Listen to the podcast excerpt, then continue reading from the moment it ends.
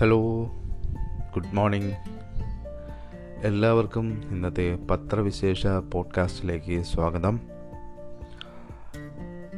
നിങ്ങൾ കേട്ടുകൊണ്ടിരിക്കുന്നത് ഡെസ്ക് ലൈവിൻ്റെ പോഡ്കാസ്റ്റാണ്, പത്രവിശേഷ പോഡ്കാസ്റ്റാണ്. കേരളത്തിലെ ആദ്യത്തെ ഷോർട്ട് ന്യൂസായ ഡെസ്ക് ലൈവ് ഇപ്പോൾ ഗൂഗിളിലും ആൻഡ്രോയിഡിലും iOSലും ലഭ്യമാണ്. ഇതുവരെ ഡൗൺലോഡ് ചെയ്ത് ഉപയോഗിക്കാത്ത ആരെങ്കിലും ഉണ്ടെങ്കിൽ ഡൗൺലോഡ് ചെയ്യുക, ഉപയോഗിക്കുക. കേരളത്തിലെ ആദ്യത്തെ ഷോർട്ട് ന്യൂസ് ആപ്പാണ് ഡെസ്ക് ലൈവ്. വാർത്തകൾ അതിവേഗത്തിലും എളുപ്പത്തിലും അറിയാനുള്ള സംവിധാനം. അപ്പോൾ നമുക്ക് ഇന്നത്തെ പത്രവിശേഷത്തിലേക്ക് കിടക്കാം. പത്രവിശേഷത്തിൽ ഞാൻ ഒറ്റയ്ക്ക് ഉള്ളൂ, ഹുസ്ന ഉണ്ടാകില്ല. അപ്പോൾ ഇന്ന് പൊതുവേ എല്ലാ പത്രങ്ങളിലും ദുരന്ത വാർത്തയാണ് ഫ്രണ്ട് പേജിൽ ഇടം പിടിച്ചിട്ടുള്ളത് എന്നുള്ളത് ദുഃഖകരമായ വസ്തുതയാണ്. നമുക്ക് മാതൃഭൂമിയിൽ നിന്ന് തുടങ്ങാമെന്ന് തോന്നുന്നു. മാതൃഭൂമിയിൽ മാത്രമല്ല, മറ്റു പത്രങ്ങളിലും ആ വാർത്തയുണ്ട്. മാധ്യമത്തിൽ ആ വാർത്ത സൂപ്പർ ലീഡ് വാർത്തയാണ്.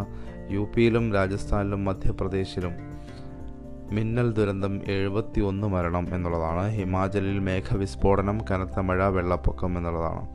മിന്നൽ ദുരന്തത്തിൽ നടുങ്ങി ഉത്തരേന്ത്യ. ഉത്തർപ്രദേശിലും രാജസ്ഥാനിലും മധ്യപ്രദേശിലുമായി 24 മണിക്കൂറിനിടെ ഇടിമിന്നലേറ്റ് 71 പേർ മരിച്ചു. ഉത്തർപ്രദേശിൽ 41 പേരും രാജസ്ഥാനിൽ 23 പേരും മധ്യപ്രദേശിൽ 7 പേരുമാണ് മരിച്ചത്.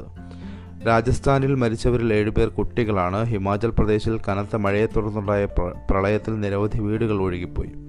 പ്രദേശവാസികളായ ചിലരെ കാണാതായിട്ടുണ്ട്. രാജസ്ഥാനിൽ കനത്ത മഴ വകവയ്ക്കാതെ സെൽഫി എടുക്കാൻ ജയ്പൂരിലെ ആംബർ കോട്ടയിലെ വാച്ച് ടവറിലെത്തിയ 12 പേർ മിന്നലേറ്റ് തൽക്ഷണം മരിച്ചതായി ജയ്പൂർ പോലീസ് കമ്മീഷണർ ആനന്ദ് ശ്രീവാസ്തവ അറിയിച്ചു.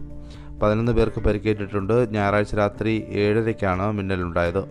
വിനോദസഞ്ചാരികളും പ്രദേശവാസികളും ഉൾപ്പെടെ നിരവധി പേർ ഈ സമയത്ത് ടവറിലുണ്ടായിരുന്നു. ഇടിമിന്നലുണ്ടായപ്പോൾ ചിലർ വാച്ച് ടവറിൽ നിന്ന് താഴേക്ക് ചാടി.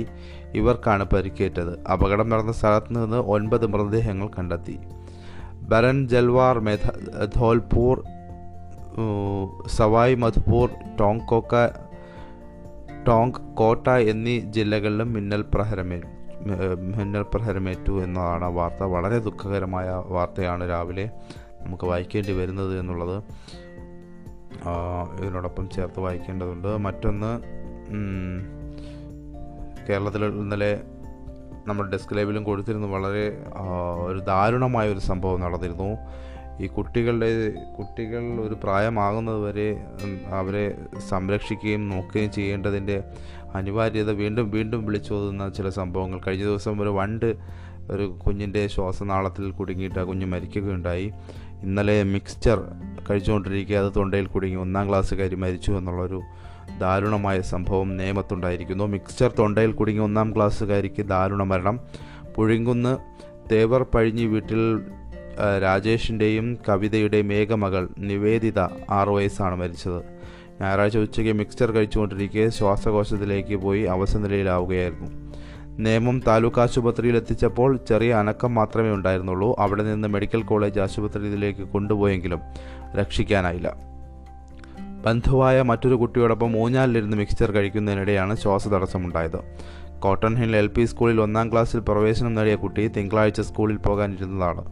ഓട്ടോ ഡ്രൈവറായ രാജേഷിനും കവിതയ്ക്കും ദീർഘനാൾ കാത്തിരുന്ന ശേഷം പിറന്ന കുഞ്ഞിനെയാണ് നഷ്ടമായത്. പോസ്റ്റ്മോർട്ടത്തിന് ശേഷം ഉച്ചയോടെ മൃതദേഹം സംസ്കരിച്ചു എന്നുള്ളതാണ്. തീർത്തും ദാരുണമായ സംഭവം എന്ന് നമുക്ക് അതിനെ പറയേണ്ടി വരും. അത്രയും 6 വയസ്സുള്ളൊരു കുട്ടിയൊക്കെ മിക്സ്ചറൊക്കെ തൊണ്ടയിൽ കുടുങ്ങി മരിക്കുക എന്ന് പറയുന്നത് നമുക്ക് ഓർക്കാൻ കൂടി കഴിയാത്ത സംഭവം തന്നെയാണ്.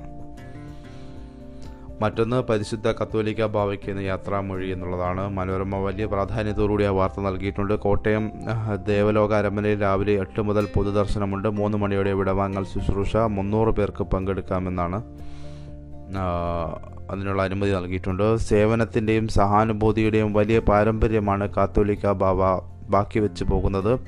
ഓർത്തഡോക്സ് സമൂഹത്തിനൊപ്പമാണ് എൻ്റെ പ്രാർത്ഥനകൾ എന്ന് പ്രധാനമന്ത്രി നരേന്ദ്രമോദിയുടെ അനുശോചന കുറിപ്പും കൂടി മനോരമ അതിനൊപ്പം നൽകിയിട്ടുണ്ട്. മനോരമയുടെ സൂപ്പർ ലീഡ് വാർത്ത, നിയന്ത്രണ രീതി മാറണമെന്ന് കോവിഡ് വിദഗ്ധ സമിതി TPRമായി കൂട്ടിക്കെട്ടരുത് എന്നുള്ളതാണ്. കഴിഞ്ഞ ദിവസം മുതൽ അല്ലെങ്കിൽ 2 ദിവസമായി നമ്മൾ സമൂഹ മാധ്യമങ്ങളിലെ വലിയ പ്രതിഷേധമാണ് ഈ നിയന്ത്രണങ്ങൾ ഏർപ്പെടുത്തുന്നതുമായി ബന്ധപ്പെട്ട്. കാരണം മനുഷ്യൻ്റെ ജീവിതം വലിയ പ്രധാനമാണ്, ജീവൻ പോലെ തന്നെ പ്രധാനമാണ് ജീവിതവും. അതുകൊണ്ട് തന്നെ ജീവിതോപാധി തടഞ്ഞുകൊണ്ടുള്ള നിയന്ത്രണങ്ങൾ, തലതിരിഞ്ഞ നിയന്ത്രണങ്ങളാണ്. അവയൊക്കെ പിൻവലിച്ചുകൊണ്ട് ജനങ്ങളെ സാധാരണ നിലയിലേക്ക് ജീവിക്കാൻ വിടണം എന്ന ആവശ്യം പല ഭാഗത്തു നിന്നും ഉയരുകയാണ്. വ്യാപാരികൾ ഇന്നലെ പ്രത്യക്ഷ സമരത്തിലേക്ക് പോകുന്ന സ്ഥിതിവിശേഷമുണ്ടായി. അവൾ ഇനിയും നിയന്ത്രണങ്ങൾ കൊണ്ടുവന്ന് ജനങ്ങളുടെ ജീവിതോപാധി തകർത്തുകൊണ്ട് അവരെ കടുത്ത ദാരിദ്ര്യത്തിലേക്കും മാനസിക സമ്മർദ്ദത്തിലേക്കും തള്ളിവിടരുത് എന്നുള്ള അഭ്യർത്ഥനയാണ് പല കോണുകളിൽ നിന്ന് വരുന്നത്. തദ്ദേശ സ്ഥാപന മേഖലയിലെ കോവിഡ് സ്ഥിരീകരണ നിരക്ക് അഥവാ TPR അടിസ്ഥാനമാക്കി ലോക്ക്ഡൗൺ നിയന്ത്രണങ്ങൾ ഏർപ്പെടുത്തുന്ന രീതി മാറ്റണമെന്ന് കോവിഡ് വിദഗ്ധ സമിതി സർക്കാരിനോട് ആവശ്യപ്പെട്ടു. പലയിടങ്ങളിലും പരിശോധന നടക്കുന്നത് ശാസ്ത്രീയമായിട്ടല്ലെന്നും TPR കുറയ്ക്കാനുള്ള സമ്മർദ്ദം പരിശോധനാ രീതികളെ ബാധിക്കുന്നുണ്ടെന്നുള്ള വിലയിരുത്തലിൻ്റെ അടിസ്ഥാനത്തിലാണ് സമിതിയുടെ ശുപാർശ. TPRന് പകരം തദ്ദേശ സ്ഥാപനങ്ങളിലെ കോവിഡ് ബാധിതരുടെ ആകെ എണ്ണത്തിൻ്റെ അടിസ്ഥാനത്തിൽ ലോക്ക്ഡൗൺ ഉൾപ്പെടെ നിയന്ത്രണങ്ങൾ ഏർപ്പെടുത്തണമെന്നാണ് സമിതിയുടെ നിർദ്ദേശം. പരിശോധന കർശനമാക്കൽ ഉൾപ്പെടെ പ്രതിരോധ മാർഗങ്ങളും ഈ അടിസ്ഥാനത്തിൽ സ്ഥിരീകരിക്കണം. അടുത്ത കോവിഡ് അവലോകന യോഗത്തിൽ ശുപാർശ പരിഗണിച്ചേക്കും. കോവിഡ് ടെസ്റ്റിന് നറുക്കെടുപ്പ്, ഫോൺ സമ്മാനം. ലോക്ക്ഡൗൺ മാനദണ്ഡമായി TPR കണക്കാക്കണമെങ്കിൽ സാമ്പിൾ ശേഖരിക്കുന്നതിന് കൃത്യമായ മാർഗരേഖ വേണമെന്ന് വിദഗ്ധർ നേരത്തെ ആവശ്യപ്പെട്ടിരുന്നു. നിലവിൽ തദ്ദേശ സ്ഥാപനങ്ങളിൽ വ്യത്യസ്ത രീതികളാണ് കോവിഡ് സാധ്യതയുള്ളവരിൽ പരിശോധന കൂട്ടിയാലേ വ്യാപനം നിയന്ത്രിക്കാനാകൂ. അതിനു പകരം രോഗമില്ലാത്ത ഏറെ പേരെ പരിശോധിപ്പിച്ച് TPR കൃത്രിമമായി കുറയ്ക്കാൻ ശ്രമമുണ്ട്. പരിശോധനയ്ക്കെത്തുന്നവരിൽ നിന്ന് നറുക്കെടുത്ത് മൊബൈൽ ഫോൺ സമ്മാനമായി പ്രഖ്യാപിക്കുന്ന തദ്ദേശ സ്ഥാപനങ്ങൾ പോലുമുണ്ട്. ഇങ്ങനെയുള്ള പരിശോധനകളിലൂടെ TPR കുറയുമെങ്കിലും കോവിഡ് നിയന്ത്രണം സാധ്യമാകണമെന്നില്ല. മറ്റൊന്ന്, അടച്ചിടുമ്പോൾ തിരക്കേറുന്നു എന്നുള്ള വസ്തുതയാണ് മനോരമ നിലവപ്പ് നൽകിയിരിക്കുന്നത്. കോവിഡിൻ്റെ പേരിലുള്ള പല നിയന്ത്രണങ്ങളും അശാസ്ത്രീയമാണെന്നും വിമർശനമുയരുന്നു. തിരക്ക് കുറയ്ക്കാൻ ഓഫീസുകളെയും വ്യാപാര സ്ഥാപനങ്ങളെയും പ്രവർത്തന സമയം കൂട്ടുകയാണ് വേണ്ടത്. അതിനു പകരം ആഴ്ചയിൽ 2-3 ദിവസം അടച്ചിടുന്നത് തുറക്കുന്ന ദിവസങ്ങളിലെ തിരക്ക് കൂട്ടുകയാണ്. ഇത് കോവിഡ് വ്യാപനത്തിന് ഇടയാക്കുന്നുവെന്നും ആരോഗ്യ വിദഗ്ധർ തന്നെ ചൂണ്ടിക്കാട്ടുന്നു. പ്രവർത്തന സമയത്തിലെ നിയന്ത്രണം നീക്കണമെന്ന് വാണിജ്യ വ്യാപാര മേഖലയിലെ സംഘടനകളും ആവശ്യപ്പെട്ടിട്ടുണ്ട്. ഏതായാലും ഇന്ന് ചൊവ്വാഴ്ചയാണ്. കോവിഡ് അവലോകന യോഗത്തിൽ ഇക്കാര്യം ചർച്ചയാകുമെന്ന് തന്നെയാണ് നമുക്ക് പ്രതീക്ഷിക്കാനാകുന്നത്. മാതൃഭൂമിയുടെ സൂപ്പർ ലീഡ് വാർത്തയായി നൽകിയിരിക്കുന്നത് താങ്ങായില്ല തറവില എന്നുള്ളത്. കാർഷികോൽപ്പന്നങ്ങൾ സംഭരിക്കാൻ ആളില്ല എന്നുള്ളതാണ്. പ്രഖ്യാപിച്ചിട്ട് 10 മാസമായി ഏറെ പ്രതിസന്ധിയിലായത് മരിച്ചീനി വാഴ കർഷകർ എന്നാണ്. തറവില പ്രഖ്യാപിച്ച് 10 മാസമായിട്ടും പച്ചക്കറികൾ ഉൾപ്പെടെ കാർഷിക വിഭവങ്ങൾ ഏറ്റെടുക്കാൻ പോലും ആളില്ലാതെ കർഷകർ നട്ടം തിരിയുന്നു. ആദ്യ ലോക്ക്ഡൗണിൽ പ്രഖ്യാപിച്ച സുഭിക്ഷ കേരളം പദ്ധതിയുടെ ഭാഗമായും അല്ലാതെയും നാടാകെ കൃഷിക്കിറങ്ങിയെങ്കിലും കാർഷികോൽപ്പന്നങ്ങളിൽ പലതിനും നേരത്തെ ഉണ്ടായിരുന്നതിൻ്റെ പകുതി വില പോലും ലഭിക്കുന്നില്ല. മരച്ചീനിയും വാഴയുമാണ് ഏറെ പ്രതിസന്ധിയിലായത്. ഉൽപ്പാദനം ഉയരുകയും കടകൾ അടയുകയും ചെയ്തതോടെ വിപണി കൂപ്പുകുത്തി. പല ജില്ലകളിലും ഉൽപ്പാദന ചെലവ് പോലും ലഭിക്കാതെ 10 രൂപയിൽ കുറഞ്ഞാണ് കർഷകർ മരച്ചീനി വിറ്റഴിക്കുന്നത്. 15 രൂപ തറവില നിശ്ചയിച്ചിട്ടുള്ള കൈതച്ചക്കയ്ക്ക് മൂവാറ്റുപുഴ വാഴക്കുളം മാർക്കറ്റിൽ ഈ സീസണിൽ ഒരു ഘട്ടത്തിൽ 12 വരെ താണിരുന്നു. കിലോയ്ക്ക് 24 രൂപ തറവില നിശ്ചയിച്ചിട്ടുള്ള വയനാടൻ നേന്ത്രക്കുലയ്ക്ക് 30 രൂപ വരെ ലഭിക്കുന്നുണ്ടെന്നാണ് ആശ്വാസം.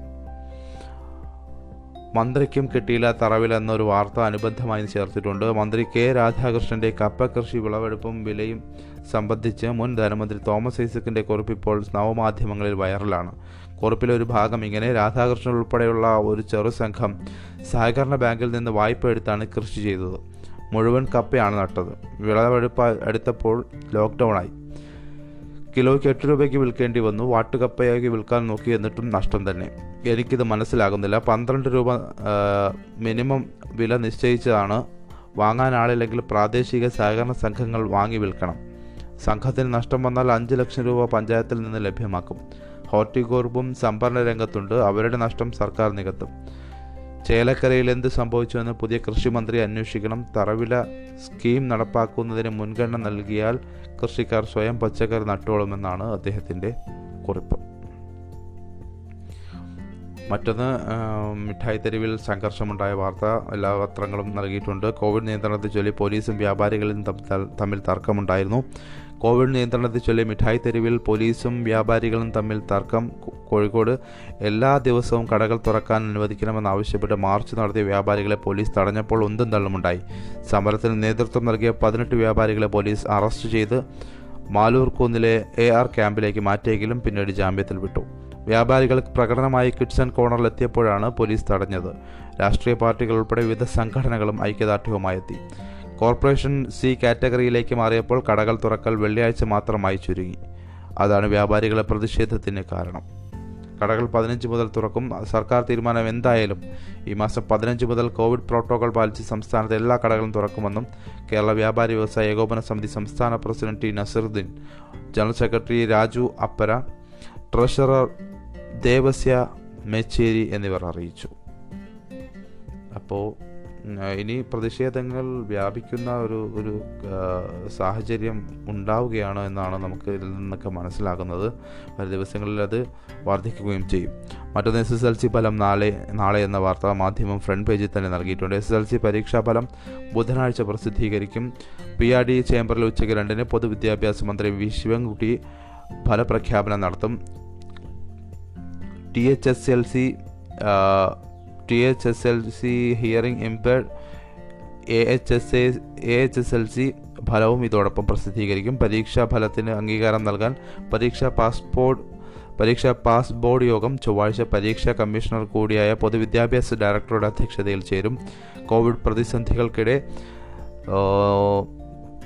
4,22,226 പേരാണ് ഇത്തവണ SSLC പരീക്ഷ എഴുതിയത്. ഫലപ്രഖ്യാപനം പല വെബ്സൈറ്റുകളിലും ലഭ്യമാണ്. കേരള പരീക്ഷാ .in എന്ന വെബ്സൈറ്റുകൾ, അങ്ങനെ 4-5 വെബ്സൈറ്റുകളുണ്ട്. വിശദമായ പത്രങ്ങളിൽ വായിക്കാവുന്നതാണ്.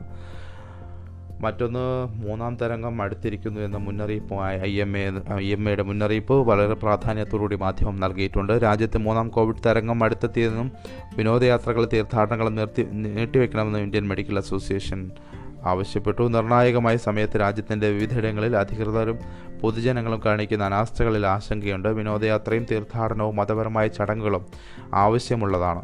എന്നാൽ കരുതലോടെ കാത്തിരിക്കേണ്ട സമയമാണിത്. കോവിഡ് രോഗിയുടെ ചികിത്സയും അത് സാമ്പത്തിക രംഗത്തെ ബാധിക്കുന്നതും കണക്കിലെടുക്കുമ്പോൾ വിനോദസഞ്ചാര കേന്ദ്രങ്ങൾ അടച്ചിടുന്നത് മൂലമുണ്ടാകുന്ന സാമ്പത്തിക നഷ്ടം ഒന്നുമല്ലെന്നും IMA president doctor John Rose Austin Jayalal വ്യക്തമാക്കി. പിന്നെ ഒന്ന്, കേരളത്തിൽ ഒരാൾ കൂടി സിക്ക വൈറസ് സ്ഥിരീകരിച്ചിരുന്നു. കഴിഞ്ഞ ദിവസം സംസ്ഥാനത്ത് ഒരാൾ കൂടി സിക്ക വൈറസ് സ്ഥിരീകരിച്ചു. തലസ്ഥാനത്തെ മറ്റൊരു സ്വകാര്യ ആശുപത്രിയിൽ നിന്ന് കോയമ്പത്തൂർ ലാബിൽ അയച്ച സാമ്പിളിലാണ് സിക്ക വൈറസ് സ്ഥിരീകരിച്ചത്. സ്വകാര്യ ആശുപത്രിയിൽ ചികിത്സ തേടിയ 73-കാരിയിലാണ് സിക്ക ബാധ കണ്ടെത്തിയതോടെ സംസ്ഥാനത്ത് 19 പേർക്കാണ് സിക്ക വൈറസ് സ്ഥിരീകരിച്ചത്. മറ്റൊന്ന്, യുവാവ് വെടിയേറ്റ് മരിച്ചു എന്നുള്ളൊരു വാർത്ത നമുക്ക് മാധ്യമത്തിൽ കാണാം. മണ്ണാർക്കാടാണ് സംഭവം. പാലക്കാട് കോട്ടോപ്പാടം തിരുവിഴാംകുന്ന് അമ്പലപ്പാറ ഇരട്ടവാരിപ്പറമ്പൻ മുഹമ്മദ് അലിയുടെ മകൻ സജീർ എന്ന ഫക്രുദ്ദീനെ വെടിയേറ്റ് മരിച്ച നിലയിൽ കണ്ടെത്തി. വെടിവെച്ചെന്ന് കരുതുന്ന സുഹൃത്ത്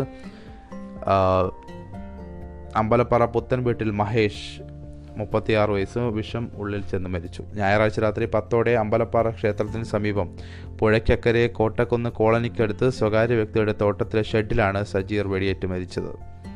മഹേഷ് പാട്ടത്തിനടുത്ത വാഴക്കൃഷി നടത്തുന്ന സ്ഥലമാണിത്. സജീറിനെ വെടിവെച്ചതായി സുഹൃത്ത് സാദിഖിനെ മഹേഷ് ഫോണിൽ വിളിച്ച് പറഞ്ഞതിനെ തുടർന്നാണ് വിവരം പുറത്തറിഞ്ഞത്. ഇടത് നെഞ്ചിന് താഴെയാണ് വെടിയേറ്റത്. സമീപത്ത് മദ്യക്കുപ്പിയും കണ്ടെത്തി. സമീപവാസികൾ സ്ഥലത്തെത്തിയപ്പോൾ സജീർ മരിച്ച നിലയിലായിരുന്നു. നമുക്ക് കേരള കൗമുദിയിലേക്ക് വന്നു കഴിഞ്ഞാൽ, കേരള കൗമുദിയിൽ DGP പുതിയ നിർദ്ദേശങ്ങളുമായി DGP വന്നിരിക്കുന്നു. DGP അനിൽകാന്തിൻ്റെ പുതിയ നിർദ്ദേശങ്ങളെ വലിയ തോതിൽ പ്രശംസിച്ചുകൊണ്ടാണ് സൂപ്പർ ലീഡ് വാർത്ത കേരള കൗമുദി നൽകിയിരിക്കുന്നത്. ഇതാവണം പോലീസ് എന്നതാണ്. സ്ത്രീ അതിക്രമ പരാതിയിൽ SHO ഇടപെടണം. സാമൂഹ്യ മാധ്യമങ്ങളിൽ പോലീസ് രാഷ്ട്രീയം പറയേണ്ട, പരാതിക്കാരെ കൊണ്ട് സ്റ്റേഷനറി വാങ്ങിപ്പിക്കരുത് എന്നുള്ളതാണ്. മറ്റ് നിർദ്ദേശങ്ങൾ: ക്രിമിനലുകളെ ചോദ്യം ചെയ്യുമ്പോൾ സ്റ്റേഷൻ ഹൗസ് ഓഫീസറുടെയും അന്വേഷണ ഉദ്യോഗസ്ഥൻ്റെയും സാന്നിധ്യം നിർബന്ധം. പോലീസ് സ്ക്വാഡും ഷാഡോ പോലീസും പിടികൂടുന്ന ക്രിമിനലുകളെ ചോദ്യം ചെയ്യാൻ ഹൗസ് ഓഫീസർമാർ മടിക്കരുത്. ഷാഡോ ടീം ചോദ്യം ചെയ്യുന്നത് മിക്കപ്പോഴും കൊടിയ പീഡനങ്ങളിൽ കലാശിക്കുന്നു. പിടികൂടി സ്റ്റേഷനിൽ കൊണ്ടുവരുന്നവർ ലഹരി ഉപയോഗിച്ചിട്ടുണ്ടെങ്കിൽ ഉടൻ വൈദ്യപരിശോധനയ്ക്ക് വിധേയരാക്കണം. സ്റ്റേഷനുകളുടെ ദൈനംദിന പ്രവർത്തനങ്ങൾ ജില്ലാ പോലീസ് മേധാവിയും ഡിവൈഎസ്പിയും ശ്രദ്ധിക്കണം. രാവിലെയും വൈകിട്ടുമുള്ള സാറ്റ കോൺഫറൻസും സ്റ്റേറ്റ് സ്പെഷ്യൽ ബ്രാഞ്ചുമായുള്ള സമ്പർക്കവും ശക്തമാക്കണം എന്നതാണ് പുതിയ DGP നിർദ്ദേശങ്ങൾ. അത് സുപ്രധാന നിർദ്ദേശങ്ങളാണ് എന്നതാണ് കേരള കൗമുദി പറയുന്നത്. ദേശാഭിമാനിയിൽ ഗർഭിണികൾക്ക് വാക്സിനേഷൻ മാതൃകവചം എന്നുള്ളതാണ് സൂപ്പർ ലീഡ് വാർത്ത. ഗർഭിണികൾക്ക് വാക്സിൻ നൽകാൻ പ്രത്യേക സൗകര്യമൊരുക്കി സംസ്ഥാന സർക്കാർ മാതൃകവചം ക്യാമ്പയിനിലൂടെയാണ് സംസ്ഥാനത്തെ 4 ലക്ഷത്തിൽ പരം ഗർഭിണികൾക്ക് വാക്സിൻ നൽകുന്നത്. ആശാപ്രവർത്തകരുടെ നേതൃത്വത്തിൽ വാർഡ് അടിസ്ഥാനത്തിലാണ് പ്രവർത്തനം. നേരിട്ടോ ആരോഗ്യ പ്രവർത്തകർ വഴിയോ കോവിൻ പോർട്ടൽ വഴി രജിസ്റ്റർ ചെയ്യാം. ജില്ലകളിലെ DMOമാരുടെ നേതൃത്വത്തിലാകും പദ്ധതി. പ്രത്യേകം ക്യാമ്പ് സജ്ജമാക്കി മറ്റ് സമ്പർക്കമില്ലാതെയാകും വാക്സിനേഷൻ കേന്ദ്രം ക്രമീകരിക്കുക. സബ് സെൻ്ററുകൾ കേന്ദ്രീകരിച്ച് എല്ലാ ഗർഭിണികൾക്കും വാക്സിൻ ലഭ്യത ഉറപ്പാക്കണമെന്ന് മന്ത്രി വീണ ജോർജ് അറിയിച്ചു. ഡോസും ഗർഭകാലത്ത് അമിതവണ്ണം, പ്രമേഹം, രക്തസമ്മർദ്ദം തുടങ്ങിയവയുള്ള ഗർഭിണികളിലാണ് കോവിഡ് കൂടുതൽ വില്ലനാകുന്നത്. 35 വയസ്സിന് മുകളിലുള്ളവരിലും പ്രശ്നം സൃഷ്ടിക്കും.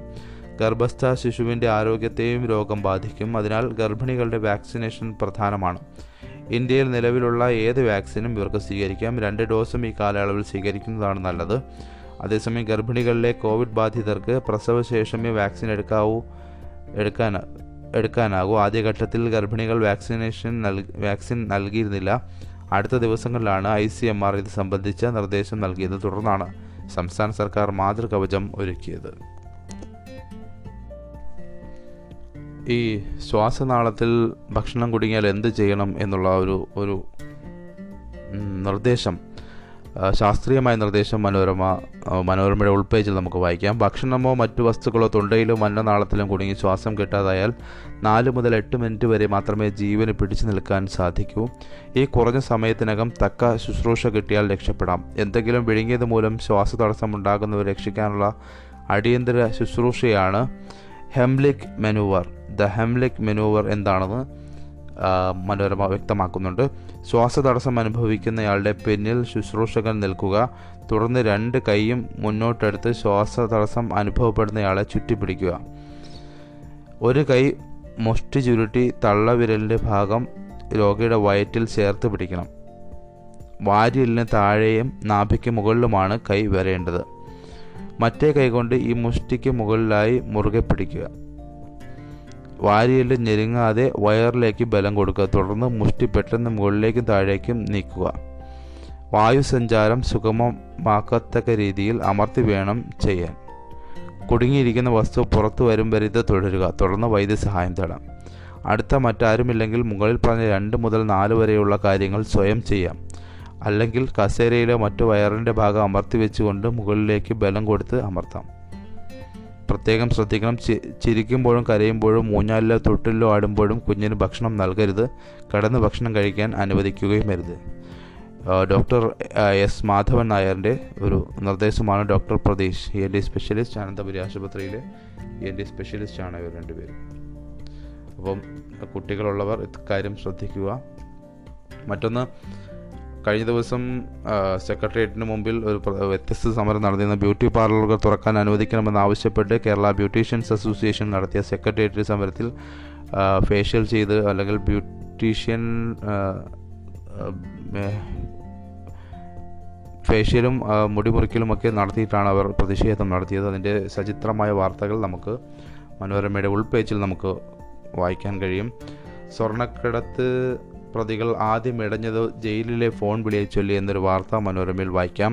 മറ്റു തടവുകാർ ആഴ്ചയിൽ 2 തവണ മാത്രം പുറത്തേക്ക് ഫോൺ ചെയ്യാൻ അനുമതിയുള്ളപ്പോൾ PS സരിത്തും KT റമീസും ഉൾപ്പെടെ കോഫേപോസ തടവുകാരുടെ ഫോൺ വിളി ഒന്നിടവിട്ട ദിവസങ്ങളിൽ ഫോൺ വിളിയിലെ നിയന്ത്രണങ്ങൾ നീക്കണമെന്നാവശ്യപ്പെട്ടാണ് പൂജപ്പുര സെൻട്രൽ ജയിൽ അധികൃതരുമായി സ്വർണ്ണക്കടത്ത് പ്രതികൾ ആദ്യം ഇടഞ്ഞത്. അനുവദിക്കാതിരുന്നതോടെ കോടതിയിൽ പരാതിപ്പെട്ട് അനുകൂല വിധി നേടി. ഫോണിൽ സംസാരിക്കുന്നത് കേൾക്കാൻ കഴിയാത്ത അകലത്തിൽ വേണം ജയിൽ ഉദ്യോഗസ്ഥരുടെ നിരീക്ഷണമെന്ന വിധിയും സമ്പാദിച്ചു.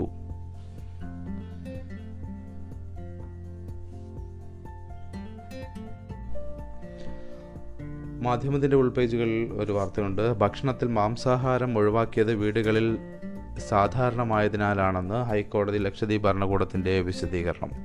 വീടുകളിൽ മാംസഭക്ഷണം സർവ്വസാധാരണമായതിനാലാണ് സ്കൂളുകളെ ഉച്ചഭക്ഷണത്തിൽ നിന്ന് അവ നീക്കി ഉണക്കപ്പഴങ്ങൾ പരം ഉൾപ്പെടുത്തിയതെന്ന് ലക്ഷദ്വീപ് ഭരണകൂടം ഹൈക്കോടതിയിൽ. വളരെ കുറച്ച് പഴങ്ങൾ മാത്രമാണ് ദ്വീപ് നിവാസികൾ കഴിക്കുന്നതെന്നതിന് പുറമെ മാംസലഭ്യതയും സൂക്ഷിക്കാനുള്ള സൗകര്യം കുറവാണെന്നതും ഈ തീരുമാനത്തിന് കാരണമാണ്. ഉച്ചഭക്ഷണത്തിൽ നിന്ന് മാംസം ഒഴിവാക്കിയത് ചോദ്യം ചെയ്ത് കവർത്തി സ്വദേശിയും അഭിഭാഷകനുമായ അജ്മൽ അഹമ്മദ് ഫയൽ ചെയ്ത പൊതു താൽപ്പര്യ ഹർജിയിലാണ് വിശദീകരണം. മെനുവിൽ മാറ്റം വരുത്തിയത് അഡ്മിനിസ്ട്രേറ്റർ പങ്കെടുത്ത സ്റ്റിയറിംഗ് കം മോണിറ്ററിംഗ് കമ്മിറ്റിയാണ്. ദേശീയ ഭക്ഷ്യസുരക്ഷാ നിയമപ്രകാരം പോഷകാഹാരം കണക്കിലെടുത്താണ് മെനു തയ്യാറാക്കുന്നത്. ഉച്ചഭക്ഷണത്തിൽ മത്സ്യവും മാംസവും നൽകണമെന്ന് പറയുന്നില്ല. കോഴിയിറച്ചിക്ക് പകരം മീനിൻ്റെയും മുട്ടയുടെയും അളവ് വർദ്ധിപ്പിച്ചിട്ടുണ്ട്. സർക്കാർ ഇതര സംഘടനയെ ചുമതലയേൽപ്പിക്കാൻ തീരുമാനിച്ചിട്ടില്ല. ദ്വീപിലെ ഡയറി ഫാമുകൾക്ക് തുടർച്ചയായി നഷ്ടത്തിലായതിനാലാണ് പൂട്ടാൻ തീരുമാനിച്ചതെന്നാണ് മറ്റൊരു വിശദീകരണം. 2019-20 സാമ്പത്തിക വർഷം 94.77 ലക്ഷവും തൊട്ടടുത്ത സാമ്പത്തിക വർഷം 92.58 ലക്ഷവും നഷ്ടമുണ്ടായി. ബേപ്പൂരിനേക്കാൾ ദൂരം കുറവായതിനാലാണ് മംഗളൂരു തുറമുഖത്തിൽ നിന്ന് കപ്പൽ സർവീസുകൾ കൂട്ടാൻ തീരുമാനിച്ചത്. 3 ബീച്ച് റിസോർട്ടുകൾക്ക് മദ്യം വിതരണം ചെയ്യാനുള്ള ലൈസൻസ് നൽകിയത് വിനോദസഞ്ചാരത്തെ പ്രോത്സാഹിപ്പിക്കാനാണെന്നും മദ്യനിരോധനം നീക്കാൻ തീരുമാനിച്ചിട്ടില്ലെന്നും വിശദീകരണത്തിൽ പറയുന്നു. മറ്റൊന്ന്, ഐഷ സുൽത്താനയ്ക്കെതിരായ കേസിൽ അന്വേഷണ സംഘം പൃഥ്വിരാജിനെയും മേജർ രവിയെയും വിളിച്ചു. സിനിമാ പ്രവർത്തകയായി ഐഷ സുൽത്താനയ്ക്കെതിരായ രാജ്യദ്രോഹ കേസ് അന്വേഷിക്കുന്ന ഉദ്യോഗസ്ഥർ സംവിധായകൻ മേജർ രവിയെയും നടൻ പൃഥ്വിരാജിനെയും ഫോണിൽ വിളിച്ച് വിവരങ്ങൾ ആരാഞ്ഞു. കേരളത്തിലെത്തിയ കവരത്തി പോലീസ് ഉദ്യോഗസ്ഥർ കഴിഞ്ഞ ദിവസമാണ് ഇരുവരെയും ബന്ധപ്പെട്ടത്. ലക്ഷദ്വീപിലെ ജനങ്ങൾക്ക് പിന്തുണ പ്രഖ്യാപിച്ച് പൃഥ്വിരാജ് ഫേസ്ബുക്ക് പോസ്റ്റിട്ടിരുന്നു. ഇതിൻ്റെ പശ്ചാത്തലത്തിലാണ് അദ്ദേഹത്തെ ബന്ധപ്പെട്ടതെന്ന് സൂചനയുണ്ട്. താൻ ചീഫ് എഡിറ്ററായ മലനാട് ന്യൂസിന് വേണ്ടി മേജർ രവി നേരിട്ട് ഐഷയെ വിളിച്ച് അഭിമുഖം എടുത്തിരുന്നു. ബയോ വെപ്പൺ എന്ന വാക്ക് ഉപയോഗിക്കുന്നതിലൂടെ ഉണ്ടാകുന്ന പ്രത്യാഘാതങ്ങൾ അദ്ദേഹം ഐഷയോട് വ്യക്തമാക്കുകയും ചെയ്തിരുന്നു. ഇതുമായി ബന്ധപ്പെട്ട കാര്യങ്ങൾ അന്വേഷിക്കാനാണ് മേജർ രവി വിളിച്ചത്. ആയിഷയുമായി സംസാരിച്ചത് എന്തായിരുന്നു, മലനാട് ന്യൂസ് നൽകിയ വാർത്ത എന്താണെന്നീ കാര്യങ്ങളാണ് ചോദിച്ചറിഞ്ഞത്. ഈ വാർത്തയുടെ ലിങ്ക് വാങ്ങുകയും ചെയ്തു എന്നാണ് ആ വാർത്തയിൽ വ്യക്തമാക്കുന്നത്. പ്രവേശന പരീക്ഷാടിസ്ഥാനത്തിൽ കോളേജ് പ്രവേശനം സർക്കാരാണ് തീരുമാനമെടുക്കേണ്ടതെന്ന് ഹൈക്കോടതി. പ്രവേശന പരീക്ഷയുടെ മാർക്ക് മാത്രം അടിസ്ഥാനപ്പെടുത്തി ഇത്തവണ മെഡിക്കൽ എഞ്ചിനീയറിംഗ് പ്രവേശനം നടത്തുന്നതുമായി ബന്ധപ്പെട്ട് സർക്കാരാണ് തീരുമാനമെടുക്കേണ്ടതെന്ന് ഹൈക്കോടതി. ഇക്കാര്യത്തിൽ സർക്കാർ നിലപാട് തേടിയ ജസ്റ്റിസ് ടി ആർ രവി ഇത് സംബന്ധിച്ച ഹർജി വീണ്ടും ജൂലൈ 21-ന് പരിഗണിക്കാൻ മാറ്റി. കോളേജുകളിലെ പ്രവേശനത്തിന് പ്രവേശന പരീക്ഷ മാനദണ്ഡമാക്കണമെന്നാവശ്യപ്പെട്ട് കേരള CBSE സ്കൂൾ മാനേജ്മെൻറ്റ് അസോസിയേഷനും സാൽവിയ ഹുസൈൻ, CB വിൽസൺ തുടങ്ങിയ CBSE വിദ്യാർത്ഥികൾ നൽകിയ ഹർജിയിലാണ് കോടതി ഇക്കാര്യം വ്യക്തമാക്കിയത്.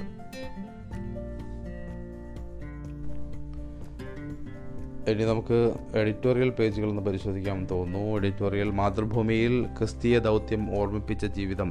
കത്തോലിക്ക ഭാവകയുടെ ഓർമ്മക്കുറിപ്പുകൾ തന്നെയാണ്, അല്ലെങ്കിൽ അദ്ദേഹത്തെക്കുറിച്ചുള്ള വിശദമായ ജീവിതരേഖയാണ് നമുക്ക് മാതൃഭൂമിയുടെ നിലപാട് പേജിൽ മുഴുവനായി വായിക്കാൻ കഴിയുന്നത്. മന്ത്രി വീണ ജോർജിൻ്റെ ഋഷിതുല്യമായ ജീവിതം എന്ന ലേഖനം, നിലപാടുള്ള സഭാനാഥൻ ഹരി ആർ പിഷാരടിയുടെ ലേഖനം നമുക്ക് വായിക്കാം.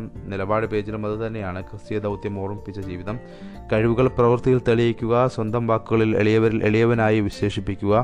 ഭാവയുടെ സമീപനം ഇതായിരുന്നു. വലിയ കാര്യങ്ങൾ ചെയ്യുന്നവനാണെന്ന് ഒരിക്കലും അദ്ദേഹം വിളിച്ച് പറഞ്ഞിട്ടില്ല എന്നുള്ളതാണ്. മറ്റൊന്ന്, തിരിച്ചറിയാതെ പോകുന്ന രോഗങ്ങൾ, പ്രതീക്ഷയറ്റ് ജീവിക്കുന്നവർ എന്നുള്ള ഒരു ലേഖനം. ഇന്ത്യയിൽ 7 കോടി ജനിതക രോഗബാധിതരാണ്. 2 വയസ്സിന് താഴെയുള്ള ജനിതക രോഗബാധിതരായ കുട്ടികളിലെ ഏറ്റവും വലിയ കൊലയാളിയാണ് SMA എന്നുള്ളത്. SMA രോഗം 4 തരമുണ്ട്, അല്ലെങ്കിൽ ഇപ്പോൾ ഏറ്റവും കൂടുതൽ നമ്മൾ കേട്ടുകൊണ്ടിരിക്കുന്ന ഒരു രോഗമാണ് SMA.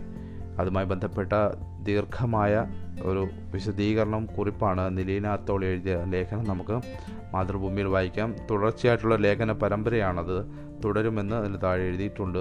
മറ്റൊന്ന്, മനോരമയിൽ വന്നു കഴിഞ്ഞാലും മനോരമയിലും കത്തോലിക്ക ഭാവയെക്കുറിച്ചുള്ള ഓർമ്മക്കുറിപ്പുകൾ തന്നെയാണ് കാര്യമായിട്ട് നമുക്ക് നിലപാട് പേജുകളിൽ വായിക്കാൻ കഴിയുന്ന മുഴുവനായും. ആ പേജ് മുഴുവനായും കത്തോലിക്ക ഭാവയുടെ അനുസ്മരണം തന്നെയാണ് എന്നുള്ളത് നമുക്ക് കാണാൻ കഴിയും. മാധ്യമത്തിലും സ്ഥിതി മറിച്ചല്ല. മറ്റ് കത്തോലിക്ക ഭാവയുടെ ഓർമ്മക്കുറിപ്പ് നമുക്ക് വളരെ വിശദമായിട്ട് മാധ്യമത്തിൻ്റെ നിലപാട് പേജുകളിൽ കാണാൻ സാധിക്കും. ഡോക്ടർ പോൾ മണലിൽ എഴുതിയ ലേഖനം, ഡോക്ടർ തോമസ് മാർ അത്താനാസ്യൂസ് മെത്രാപ്പൊലീത്ത് എഴുതിയ ലേഖനം, അദ്ദേഹത്തെ ഓർമ്മിച്ചുകൊണ്ടുള്ള ലേഖനമാണ് അതിൽ കാണാൻ കഴിയുന്നത്.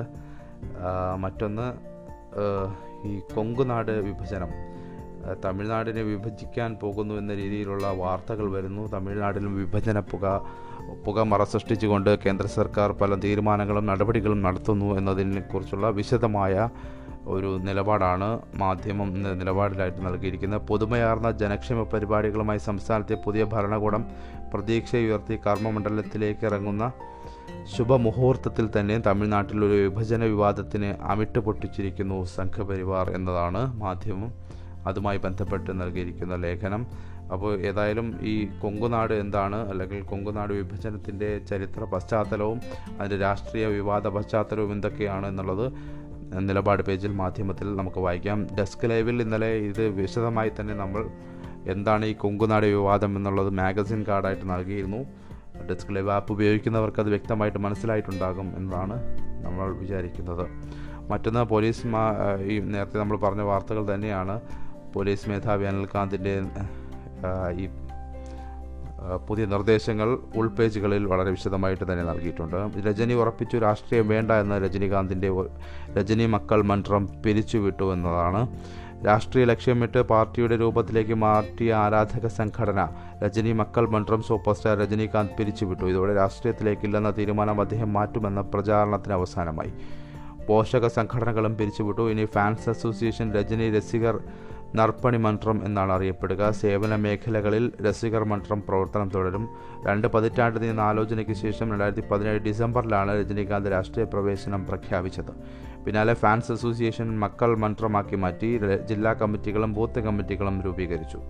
എന്നാൽ കഴിഞ്ഞ വർഷം ഡിസംബറിൽ ആരോഗ്യ പ്രശ്നങ്ങളും കോവിഡ് സാഹചര്യവും ചൂണ്ടിക്കാട്ടി രാഷ്ട്രീയത്തിലേക്കില്ല എന്ന് അദ്ദേഹം പ്രഖ്യാപിച്ചു. എങ്കിലും മക്കൾ മന്ത്രം പ്രവർത്തനം തുടരുന്നതിനാൽ തീരുമാനം മാറുമെന്നാണ് ആരാധകർ കരുതിയിരുന്നത്. എന്നാൽ US ആരോഗ്യ പരിശോധന പൂർത്തിയാക്കി തിരികെത്തിയതിന് പിന്നാലെ രജനി മന്ത്രം ജില്ലാ സെക്രട്ടറിമാരെ ചെന്നൈയിലേക്ക് വിളിപ്പിച്ചു തീരുമാനം അറിയിക്കുകയായിരുന്നു. മറ്റൊന്ന്, രാമക്ഷേത്ര ട്രസ്റ്റ് പ്രവർത്തനം മേൽനോട്ടം RSSന് എന്നുള്ളതാണ്. അയോധ്യയിൽ രാമക്ഷേത്ര നിർമ്മാണ ട്രസ്റ്റിൻ്റെ പ്രവർത്തനങ്ങൾ ഇനി RSSൻ്റെ മേൽനോട്ടത്തിൽ നടക്കും. സുരേഷ് ജോഷിക്കായിരിക്കും ചുമതല. ട്രസ്റ്റ് നിർമ്മാണ പ്രവർത്തനങ്ങൾ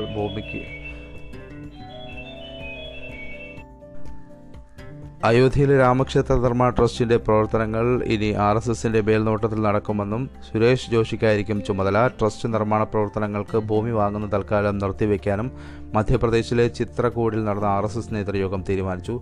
അടുത്ത കാലത്ത് ട്രസ്റ്റിൻ്റെ ഭൂമി ഇടപാടുകൾ വിവാദമായിരുന്നു. 2 കോടി രൂപയ്ക്ക് വിറ്റ ഭൂമി 10 മിനിറ്റിനകം 18 കോടി രൂപയ്ക്ക് ട്രസ്റ്റ് വാങ്ങിയതിൻ്റെയും മറ്റ് രേഖകൾ പുറത്തു വന്നിരുന്നു. ട്രസ്റ്റ് ജനറൽ സെക്രട്ടറിയും BHP നേതാവുമായ ചമ്പട്ട് റായ് യോഗത്തിൽ ഇടപാടുകളെക്കുറിച്ച് വിശദീകരിച്ചു. മറ്റൊന്ന്, നേരിടാനൊരുങ്ങി G. സുധാകരൻ എന്ന വാർത്തയാണ്. അമ്പലപ്പുഴയിലെ തെരഞ്ഞെടുപ്പിൻ്റെ തൻ്റെ പ്രവർത്തനങ്ങളെപ്പറ്റി അന്വേഷിക്കുന്ന സി പി എം കമ്മീഷനോട് പറയാനുള്ളത് വിശദ റിപ്പോർട്ടായി തന്നെ മുൻമന്ത്രി G. സുധാകരൻ നൽകിയേക്കും. വസ്തുതകളും കണക്കുകളും വെച്ചുള്ള വിശദ മറുപടിക്കാണ് സാധ്യത. ആർക്കുമെതിരെ വ്യക്തിപരമായ പരാതിയോ ആക്ഷേപമോ ഉണ്ടാകാനിടയില്ല എന്നുള്ളതാണ്. പാർട്ടിയിലെ ഏതൊരു വിഭാഗത്തിൻ്റെ ആക്രമണത്തെ നേരിടാൻ തന്നെയാണ് സുധാകരൻ്റെ തീരുമാനമെന്ന് ഇതോടെ വ്യക്തമാകുന്നു എന്നതാണ് അതുമായി ബന്ധപ്പെട്ട് നൽകുന്ന വാർത്ത. മറ്റൊന്ന്, കേരള കോൺഗ്രസ് യോഗത്തിൽ കഴിഞ്ഞ ദിവസം ചേരിപ്പോരും പൊട്ടിത്തെറിയും ഉണ്ടായിരുന്നു. നേതൃസ്ഥാനങ്ങളെ ചൊല്ലി കേരള കോൺഗ്രസിൽ പൊട്ടിത്തെറി. പാർട്ടി സംഘടനാ തെരഞ്ഞെടുപ്പിലേക്ക് പാർട്ടി ചെയർമാൻ PJ ജോസഫിൻ്റെ തൊടുപുഴയിലെ വീട്ടിൽ ഇന്നലെ വൈകിട്ട് ചേർന്ന യോഗത്തിൽ പങ്കെടുത്ത നേതാക്കന്മാർ ചേരി തിരിഞ്ഞ് ബഹളം വെച്ചു. മോൻസ് ജോസഫിനും ജോയ് എബ്രഹാമിനും പാർട്ടിയിൽ ഉയർന്ന സ്ഥാനം നൽകിയതിനെതിരെ Francis George, Johnny Nellore, Thomas Unniyadan എന്നിവർ അതൃപ്തിയാണ് അറിയിച്ചത്. പാർട്ടിയിലെ കലഹത്തിന് തുടക്കമിട്ടത് ഇതാണ്. ഫ്രാൻസിസ് ജോർജിൻ്റെ നേതൃത്വത്തിൽ ഒരു വിഭാഗവും മോൻസ് ജോസഫിൻ്റെ നേതൃത്വത്തിൽ മറുവിഭാഗവുമായാണ് ബഹളമുണ്ടാക്കിയത്. അപ്പോൾ ഏറെക്കുറെ നമ്മൾ എല്ലാ വാർത്തയും കൈകാര്യം ചെയ്തിട്ടുണ്ട് എന്നതാണ് മനസ്സിലാക്കാൻ കഴിയുന്നത്. ഇതൊക്കെയാണ് പ്രധാനമായിട്ടും പ്രത്യേകം പരാമർശിക്കപ്പെടേണ്ട പ്രധാനപ്പെട്ട വാർത്തകൾ. മറ്റൊന്ന് അന്താരാഷ്ട്ര വാർത്ത കൂടി പരാമർശിക്കാൻ തോന്നുന്നു. നേപ്പാളിൽ ദുബൈ പ്രധാനമന്ത്രിയാക്കാൻ സുപ്രീം കോടതിയിലെ വിധി.